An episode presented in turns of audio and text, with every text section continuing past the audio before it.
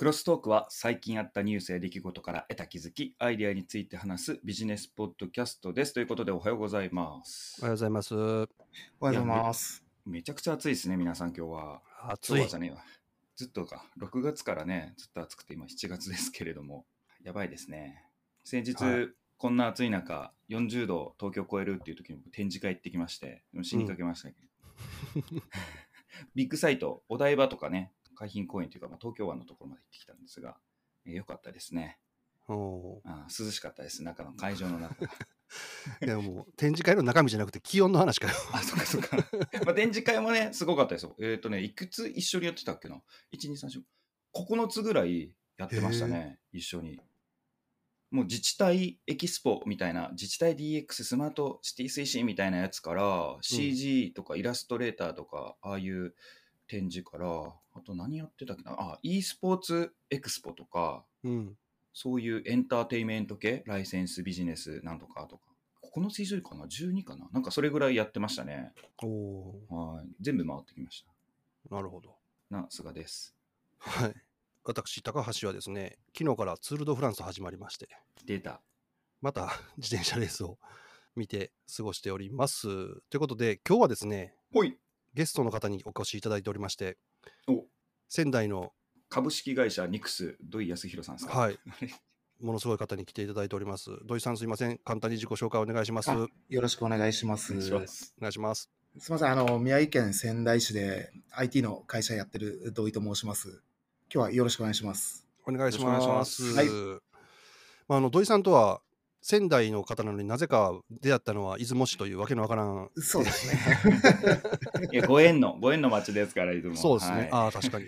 ご縁の町で出会ったんですけども、非常に男前でですね、そうなんよはい、声だけではもったいないんですけど、いえいえ、もったいないよありがとうん土井さん今おいくつでしたっけ？今、私、今年で42になりますね。なるほど。菅君と同じはいなんですよね、確か。そうそうそう。同い年になります同級生なんです。そうそう。ね同年ですね。で、まあまあ IT の会社をされてるということなんですけど、あのーはいまあ、このちょっと収録の前に事前にちょっと昔はどんな昔というか子供の頃とかからどんな方だったんですかっていうのをお聞きしてちょっとそれ放送に載せられへんこと多いないう話をしたんですけどいえいえいやばいですね。今の会社って今どんなことをされてるかもうちょっと詳しく教えてもらっていいですか？あ、うんそうですね。うちの会社、まあ、えっと、仙台で IT の会社ということでやってるんですけども、結構独特なのが、ゲーム関係の開発をやることが多いんですね。おー。なので、うちの会社はまあ仙台で結構珍しいんですけども、あのシステム開発部と、あとデザインの制作、要は 3D だったり、2D のアニメーションだったり、うん。うん。と本当たまにその映画の、要はうん。3D の制作だったりっていうのもやってます。で、あ、とはゲームのカスタマーサポートセンターも一応うちの会社内にありまして、すごい。なので一括でそのゲームの運用っていうところができるうん会社になってあーます。で。全体で今、うんと50名弱っていうところですね。えーでやらさせていただいております。仙台ではそういう会社少ないんですか？ゲームの会社あるんですけど、どちらかというと、うん、とシステムの開発、ゲームのプログラムうを作る会社さんっていうのに特化してたり、あとは 3D の会社もあるんですけど、そっちはプログラム逆にやってなかった。りああそういうことか。いいです。あの、どね。どちらかによるんですよね。で、うん。それを一括でその開発から、うん、とデザインの制作をやって、カスタマーサポートまでやるっていう会社はほぼないですね。そ。れ逆に東京にはあんまないんじゃないですか？そこまで全部やってくれるのってそうですね。あの、ワン、すごい。都内でも結局、開発、制作、うサポートっていうところは全部別会社にこうお願いするパターンが多いので、一括でやるところは本当少ないと思います。ああ、すごい。もともと土井さんはじゃあエンジニアとかやったんですか？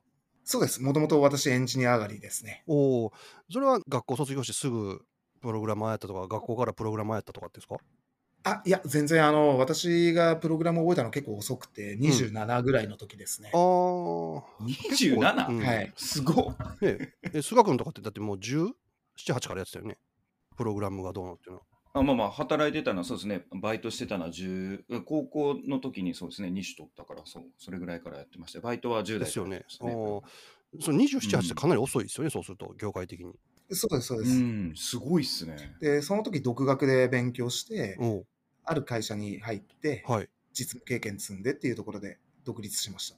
ちなみに前職がまあいろいろあるってまあまあ全然違う仕事やったっていうのはお聞きしてたんですけど、はいなんでこの仕事選んだんですか、えっ、とですね、あの、もともと、私がその当時、うんエンジニアになろうと思った時って、あの、まだガラケーだったんですよね。はあ、はあはあ、うんうん。で、ガラケーのサイトがあったと思うんですよ。着メロだったりとか、はいはいありました占いのサイトだとか、のねがまあ流行ってる時うんで、そのサイトの制作をちょっとやってみたいなって思ったのがきっかけですね。そこで、じ独学でえちょっと作り方を勉強して、うんで、やっぱ独学だとなかなかその自分で作れるまではいかなかったので、うんじゃあもう本当に会社入って勉強しようっていうところで始めました。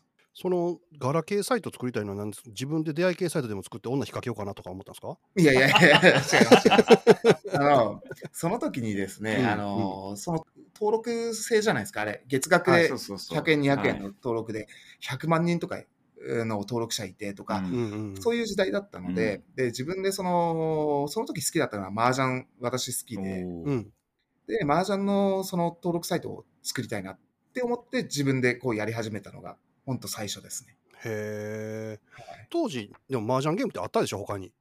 ありました。でもそれそれと違うやつを作りたいと？違うやつを作ろうと思ってましたね。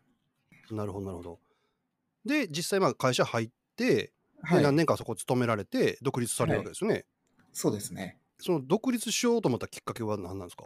もともとその会社入るときにもうすでに自分でやるつもりだったんですよ。うんうんで、そこで技術を学んで、うん。もう自分で会社建てようとは思ってたんで、うん。そもそもがずっと会社員でいるつもりはなかったっていうところですね。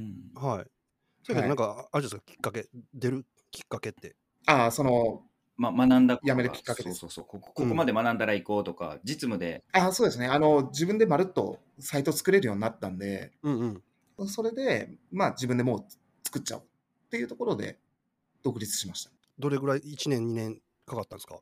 えっと、4年ぐらいですかね。ああなるほど結はい構でも、そこでじっくり学ばれたんですねしっかりねそうですね。おーでも1から全然まあ言うても素人みたいな人がはい。4年でできるようになるもんなんですね慣れる人と慣れない人がいましたね。そうなんやはい。なので、私の場合はもう結構、あの、自分で会社やるっていうのはもう最初から決めてたんで、うんなので、必死にちょっと覚えて、なので結構早い方だったと思います。それはああれですか？慣れる人と慣れない人の違いは気合の問題ですか？えーどうですかね？菅さんどうですかね？ここれエンジニアさんも結構いて、あの、うん。まあ辞められる人も多かったのあで、はい。そのまあ言語とか職務のあれにもよりますけどでも結局身につけるのってそれありません？なんかこうこうしたいからとかここまでできるようになりたいからって思ってるエンジニアの方がなんかいいいいそうですよね。ん多分目的じゃないかなと思います。よねはい。ちょっと違うかもしれないですけどよくある例として一般のビジネスマンの方とかがこれからはエンジニアのそのプログラムとかできないととか言って学ぼうとするんですけれどもなんか教科書通りに1から4で変数が何とかですとかって学んでも全然それって学ばないんですよね。そんなのよりも、うんうんさっき言ったみたいにサイト作りたいとか掲示板作りたいとかチャット作りたいとかなんか作りたい目的があってそのために学ぶみたいなとか作りながら学ぶみたいなのをやると身についていくんでそういうやっぱ目的、めちゃめちゃ大事だと思いますね。まあそれもう身に染みてわかるわ。昔俺子供の頃ベーシックとかってゲームやりたいと思っていろいろ覚えたけど、うん。大人になってこの間プログラムもう一回勉強しようと思って Python の本読んだけども、すぐやっぱ挫折したもんそうそう変数が。そうそうそう勉強しようと思って勉強するとねダメだと思いますね。全然面白くないですね、うんうん。確かに確かにでまあその4年経って土井さんは独立されるわけなんですけどはい。独立するっつってもやっぱ何か収益が立つから独立するんであってはい。最初どどうどっから始めたんですか？いや、なので、最初は失敗しましたね。フリーランスで始めたんですけど、はいそれでやっぱり収益立たなくて、うんもう一回会社員に戻ります。そこあなるほどなるほどはい。うんうんうんいやいいやいいじゃないですかいいじゃないですかうんで、やっぱりその考え直す期間っていうのが、そこで1年考え直して、うんで、その時に IT 関係の営業マンと出会うんですね。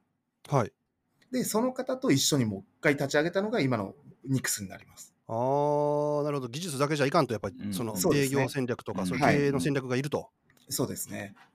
はで、その方が私よりも、あの、一回りぐらい上の方だったので、はい。はい。で、その方と一緒にその営業を回りながらうん。始めたのが、まあ、ニクスですね。なので、今の会社立ち上げてからは私、もうエンジニアはおりましたので、なるほど。社長がそんなことしたらいかんと。そうですね。やっぱその営業の方が大事だなっていうのが、やっぱり今の会社に入っを立ち上げてからやっぱ分かったことだったので、ああ、なるほど。要はあれですよね。最初は自分が作りたいもの作ろうと思って、自分が作りたいもの作ったら全然客つかへんやんけってなって。そうです、そうです。はいやっぱ。客が望むものを作らんと 商売に成り立たんと。はい。ああ、なるほど、なるほど。そこを結構でも短期間の間に学ばれたわけですね、そうすると。そうですね。あの、1年で本当考え直して、もう一回立ち上げるっていういう感じでしたね。素晴らしい。い。ただあれですよね。営業も未経験じゃないですか、言うても。そうです。そこまでの話でいくと。そうです。そうなんですいきなり営業をまたやって、いろいろつまずいたことあると思うんですけど、はい。なんかその辺の苦労話があれば教えてほしいんですけど。ありましたね。ななので、私って、もともと、あの、仙台の会社さんの経営者さんってうん、大体、あの、都内にお客さんいて、うん独立されるっていうことが多かったんですけうど、ん。私の場合だと、もう、一社もなかったんですよ。うんうん立ち上げた時コネクションが。はい。で、なので、もう全部アポ取って、飛び込みで訪問して回ったので、はあ、その時ってでも売り物ないじゃないですか、明確な。はい。なんて言ってアポ取るんですか、そもそも。いや、あの、システムの開発できるんでっていうので、アポを取って、で、その頃、やっぱりそのオフショアでやられてる会社さんが多かったんですね。ああ。で、その中で、やっぱりそのニアショアっていうところで、地方の会社で費用を抑えながら品質の高いものを提供するっていうのに、やっぱ興味持ってくれる会社さんが結構多かったんですよね。その話をしていく中でなるほど、はいはいはい。はい。それで、だんだん、うんその都内にコネクションを作っていって、うん。で、今のお状況まで持っていけたかなっていうところですか、ね。あーじゃアポ取って話してみては、あこういうのが引っかかるな、アポ取って話してみてはこういうの引っかかるなっていうのを繰り返して、はいオファーをどんどん練っていって、はい。そしたら仕事が取れるようになり。そうですね。だから最初はやっぱり、えっと、取れなかったです。うんうんで、ずっと営業で回って、本当1週間、2週間回って、うん話聞いてくれるところが1社とか、うん。うん。そんな感じではありましたね。ああ、なるほどな。いや、同じです。僕も全然最初、オファーが全然通じなくて、はい。何言っても、あ、それやったことあるからもうええわって言われるのから、だんだんだんだん、あ、こういったら引っかかってくれる、こういったら引っかかってくれるっていう感じでしたもんね。はい。まさにそうでしたね。で、それから最初に、あ、これで儲かるなって思ったような仕事が取れたのって、はい。2社目起業してからいつぐらい経ってからですか？あ、でも3ヶ月ぐらいはもう全くなかったですね。えー、でも3ヶ月でなったんですね。あ、そうですね。3ヶ月間ずっと都内回って、うん。で、話聞いてくれるところがポツポツ出てきて、やっとお仕事もらえて、うん。で、それが最初ゲームだったんですよね。ああ。ははい。ゲームの仕事を取って、そっい。からゲームの方にグッて入っていくような形になりましたね。でも当時はまだ誰も雇ってないんでしょ？最初は一人エンジニアおりました。エンジニア1人雇ってたんですね。ああ、はいなるほど、なるほど。その人の給料を払いつつ3ヶ月。そうです、そうです。あの営業とエンジニア、えー一人一人いたんで、うんうんうん。はい。なので3ヶ月の時はもうアップアップでしたけどね。ああ。はうい。んですよね。最初のね、走り出しはそうですよはいね。お金ないし、そうです、そうです。給料払わなあかんし。はい。本当に、しないともらえないしあの、もう切り崩してやってました。うんうんうんうんおーすごい。3ヶ月目、それ取れた時めっちゃ嬉しかったですよね。ですね。それも本当ゲームの運用なんで、うん。長い案件だったんですよ。ああ。なるほ。ど。なるほどはね。い。1年、2年の案件だったんで、うん。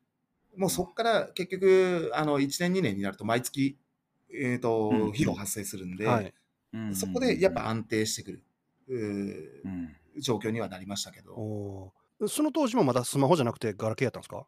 その時はスマホです。あもうスマホ出てきた頃で、はいスマホゲームですね、はいそのもうそうです、そうです。今だってスマホゲームすごいですもんね。そうですね。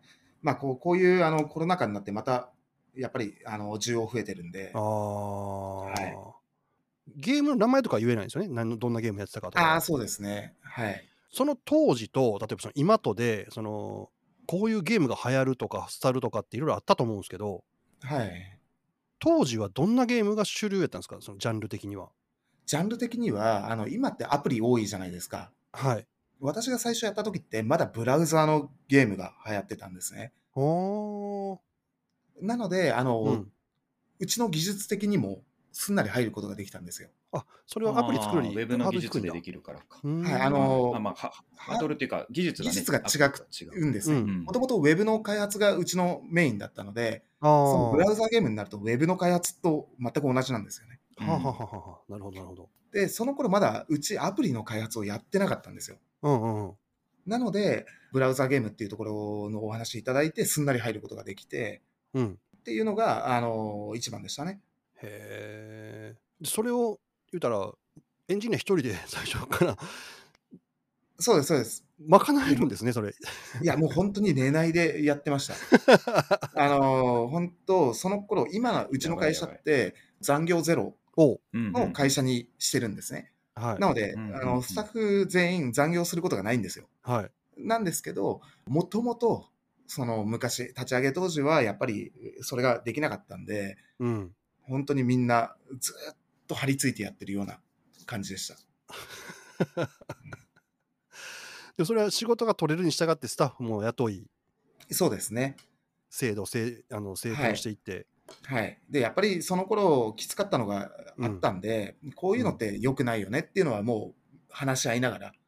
で、今やっとその残業ゼロの会社っていうのにえー持っていくことができました。はあすごい。すごいですね。いえいえいえ。当時の方って残ってらっしゃる方いらっしゃるんですか？あ、残ってます。あ、うちほ。ぼ辞められるスタッフがあんまいなくてですね。うん本当ここめちゃめちゃいい会社。と今ちょうど10期目なんですよ。はい。うんなんですけど、本当今までで辞められたのって3人とか4人とかの感じですすっね。ごい離職率低いですね。めっはい、ちゃすごい、それは。だって50何人おるみたいでしょ？だって。50人弱です。すごいなすごい。社長ずっと酔っ払ってるのに大丈夫なんや。そんなことないです。ね そんなことないです。いやーいや、それは素晴らしいですね。だから口で言うのはその簡単ですよ、残業ゼロって。はい。いや、めっちゃ難しいんですでもね、そのそういう種類の会社で残業ゼロってむっちゃ難しいと思うんですけど、そうなんですよね。まあでも離職率の低さが本当ね、うん表してますよね、そのややってるってこと。うん。どっから手つけてどうなったんや。そうですね。ススタッフの、うちの社員のみんなが、やっぱうんりストレスに思うことが一番やっぱり会社的にやっちゃいけないなとは思ってたんで、んなので、まずはその残業っていうところをカットするっていうところから始めていった感じですかね。でも残業カットする言うても仕事はあるわけやからってならないですか？あ、そうです。なので、やっぱり私の方がクライアントさんのコントロールをするっていうところ優しい、偉い。を徹底してました。それもまた難しいじゃないですか、クライアントさんのコントロールって、無茶なこと言ったら仕事なくなるし、うんそうですね。それも、うん、なので、結構時間はかかりましたけど、今、お客さんもみんな、うち残業しないっていうところをうんうんうん分かってくれるようになったので、いやでもあそこ、土井さんのとこ残業せんかめんどくさいからちゃうとこ頼むかってならないんですか？それがならないんですよね。やっぱりその時間内で終わらせるっていうところを徹底してるんで、うんあ納期は守ると。守ります。っていうことは何ですか？そのやっぱ、えー納期でちゃんと終わらせるコントロールがちゃんとできるっていうところなんですかね、ポイントは。そうですね。なので、社内とお客さんとっていう2つのところをやっぱりコントロールしていくっていうところを徹底してやってたんで、うん。まあ、時間かかりましたけど、ものにはなりましたね。はあ、でもとはいえ、とはいえですよ、何回もしつこく聞くけど、いえいえ。ややこしいお客さんいるじゃないですか、急に何か言うてくる人とか。あ、います。あの、いますって言ってもあれですけど、うん、でも、あのそういうことは多々ありますね。ですよね、だからそそれは別に、向こうさんが悪いとかじゃなくて、やっぱどうしても突発的ななんかできてくるってどうしても、はい、あります、あります。そういう時っていうのは、管理者だけなんであ、すよ。なるほどね。残るのは。ほうほうほうほなので、残業ゼロと言ってますけど、実際問題、うんと、することはありまして、ただうんうん、それって管理者なんですよ、やるのう。は。なるほど、なるほど。はい。そういう人たちが責任持ってそこだけちょっとチャッとやって。そうです、そうです。はいやっぱそうですよね。それはもう、だって、絶対そういうの仕事でありますもんね。ありますねう。んなるほど。でもそれを達成して、今、離職率も低いし、なんか離職率低い理由ってなんか他なかったりしません？で、でもやっぱり、あの、今、うちの会社、残業ゼロで売ってるんで、それ見て、やっぱり問い合わせ来ることがうん一番多いですね。ああ。うんやっぱりその自分の時間って大事じゃないですか。うん。うんなので、そこを大事にしてもらって、仕事するときとメリハリをつけるっていうところを、やっぱうち歌ってることが多いんで、うん。やっぱりその残業なしできっちりやるっていうところを見てうん問い合わせしたんですけどっていうのがやっぱ多いですね。ほう。なるほど。でもな、僕も面接とかしたことあるんで、はい。何お前そこ見てきたんかよと思ってしまったりとか、はいはいはいはい。そのしお前仕事をすることを先アピールしろよとかって思ったりとか、はいはいはいはいはい。あると思うんですけど、はい。え残業ゼロってお前働く気ないやろって。まあでもそれぞれのね生き方ですからね。ねそうですね。いや、とはいえ、自分は、自分はそれ、心に思いながらも、それ言うとあかんやろってはいはいはい。思ったりしませんうん？と、な実際問題は自分が会社員で働いてた時っていうのは、まさに残業してたんで、うんうんうん、私なので、思わないかって言われたら、う思うところはあります。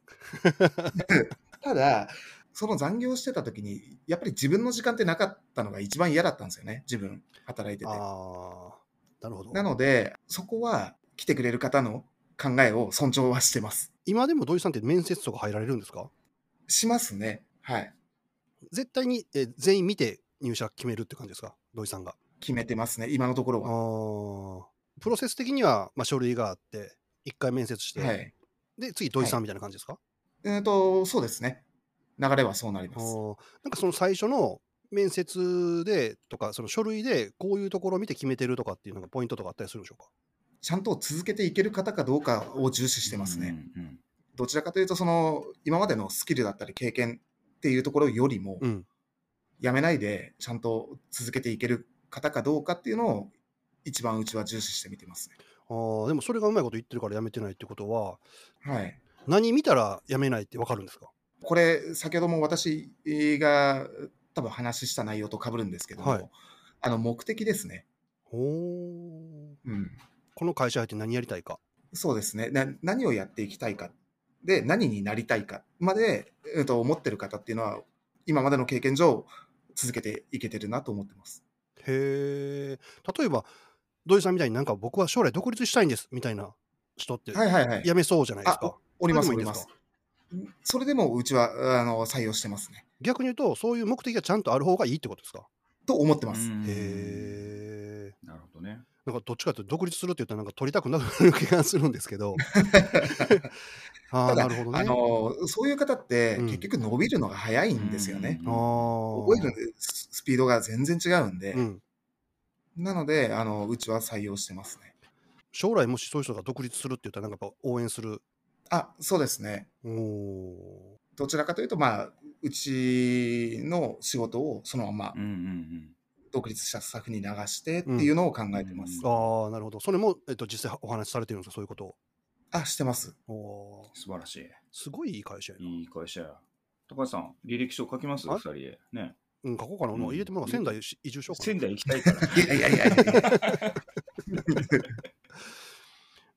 や、でもね、うん。高橋さん、あれなんですけど、IT 業界って、この土井さんの言ってる戦略ってめちゃめちゃ正しいと思うんですよ、実は。うん定着率がやっぱ低いと、そのエンジニアって、まあ入ってもいきなりスキルとかがあっても、結局その仕事ってできないんですよね。そこのお作法があったりとか、うんうんうん。もちろん育てないともいのもいけないんですけれども、でそれがやっぱり流出していくってなると、定着してないことがやっぱり一番こう事業を大きくできなかったり、また同じようなポジションの人が入ってきても、サラリー払ってても結局仕事使えないまんまっていう、オーバーヘッドっていうんですかね、そのロスの時間が発生しちゃうんで、やっぱそういう定着するっていうのいいですよね。で、残業やっぱりね、やってしまうとね、エンジニアやっぱ落ちますね、生産性。ああ。し、うん空いてる時間で本当学びたい人とかは学びに行ったりとかしてくれるんでうんうんうん。そういう意味でもね全然会社のためになりますし何よりやっぱみんな生き生きしてすさんでない方がね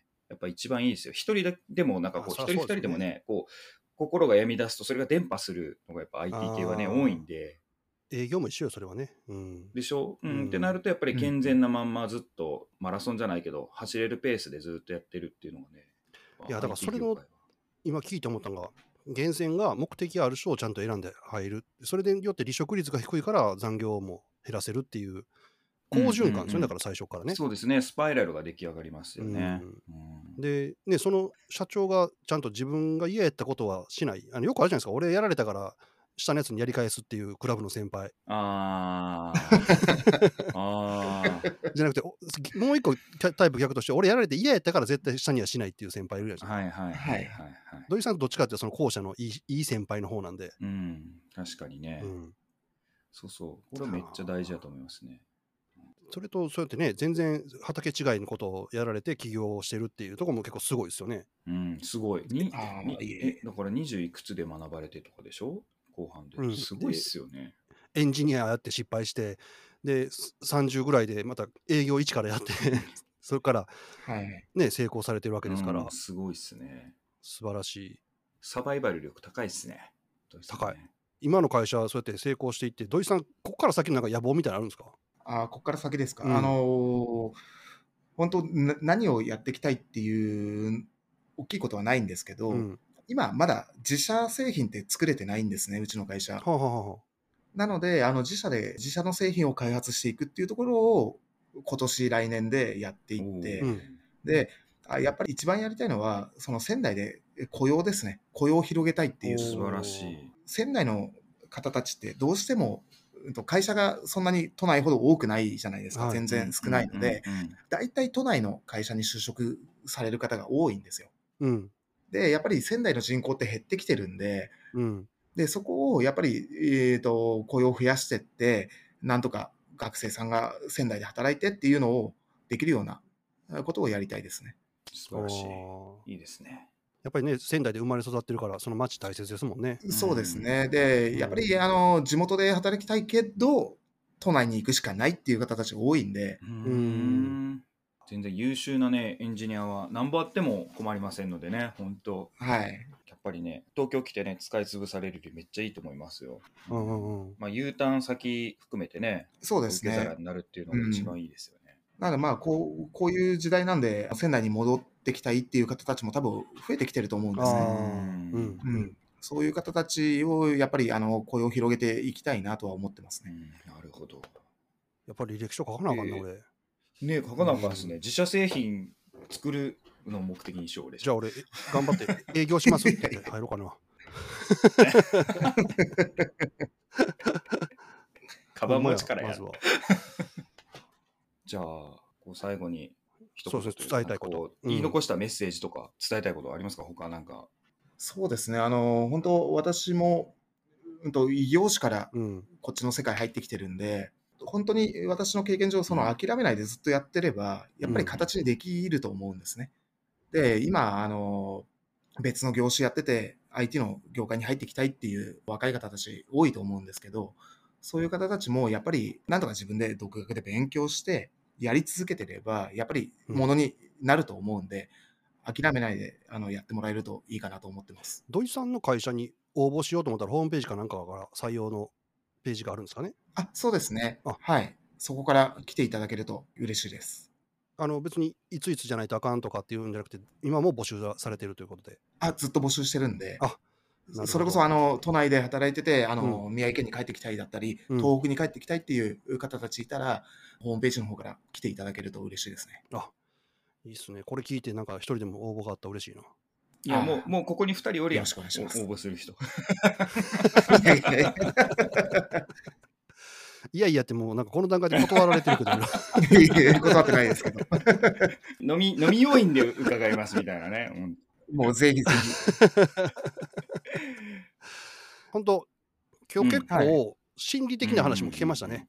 なんかこうね、やっぱお客さんの望むものを作らなあかんとか、目的がある人を取ると社内が安定するとか、なんかそういうところ、結構短いお話の中にギュッとなんかそういうエッセンス詰まってたなって思いますわ。ひ。あ、ありがとうございでます。何よりあれですね、土井さんが苦労されてますよね、コントロールちゃんとお客のね、クライアントをコントロールするとか、自分がこう、バリバリ働いてきたからといって、それを押し付けないという、その価値観を押し付けないっていうね、ところとか、ああ、そうですね、うんし昭和の価値観ですね。俺がやったんやからお前らも頑張れっていうね。そうそう、自分の要はサクセス、成功体験をやれば、お前らも幸せだろうみたいな感じのを押し付けないっていうところがやっぱ素晴らしいと思いますね。ああ、確かに確かに。やっぱり時代が変わってるんで、私たちが生きてきた時と今の方たちってやっぱり違うと思うんですよねうん、価値観が。思うそれをそれをちゃんと敏感に感じてそれをちゃんと実行されてるってはい素晴らしいな、そう実行できるは難しいから素晴らしいですね。勉強になった俺今日すげえほんと心洗われた僕もちょっと朝から。正直土井さんからこんな素晴らしい話が聞けると思ってなかった土井さんね、仕事真面目ですよね、ほんとねむっち。ゃ真面目ですねなんかね、二人で、土井さん夜あんな飲んでるから今日朝大丈夫やろかなと思ったら、ね、めっちゃ早くから連絡があって、すごいびっくりしました。はいやばいっす、最高です。また行きます、仙台。いはいぜひぜひ来てくださいぜひねあの大阪東京にも来ていただいてあ、うんそうですね。あの、今度お伺いさせていただきますんで。はい、はい38度やけど。いやー、ちょっと涼しくなってから。はい。さすがにちょっと38度はちょっと厳しいですよね。はい。はい、じゃあこの辺で今日は締めたいなと思います。今日もお聞きいただいてありがとうございました。今回の、えー配信聞いていただいていいなと思ったら、いいねボタンとか登録ボタンを押していただけるとありがたいです。もちろんコメント等もお待ちしております。それでは皆様良い1週間をお過ごしください。そしてゲスト、土井さん、ありがとうございました。ありがとうございましたありがとうござい。ました。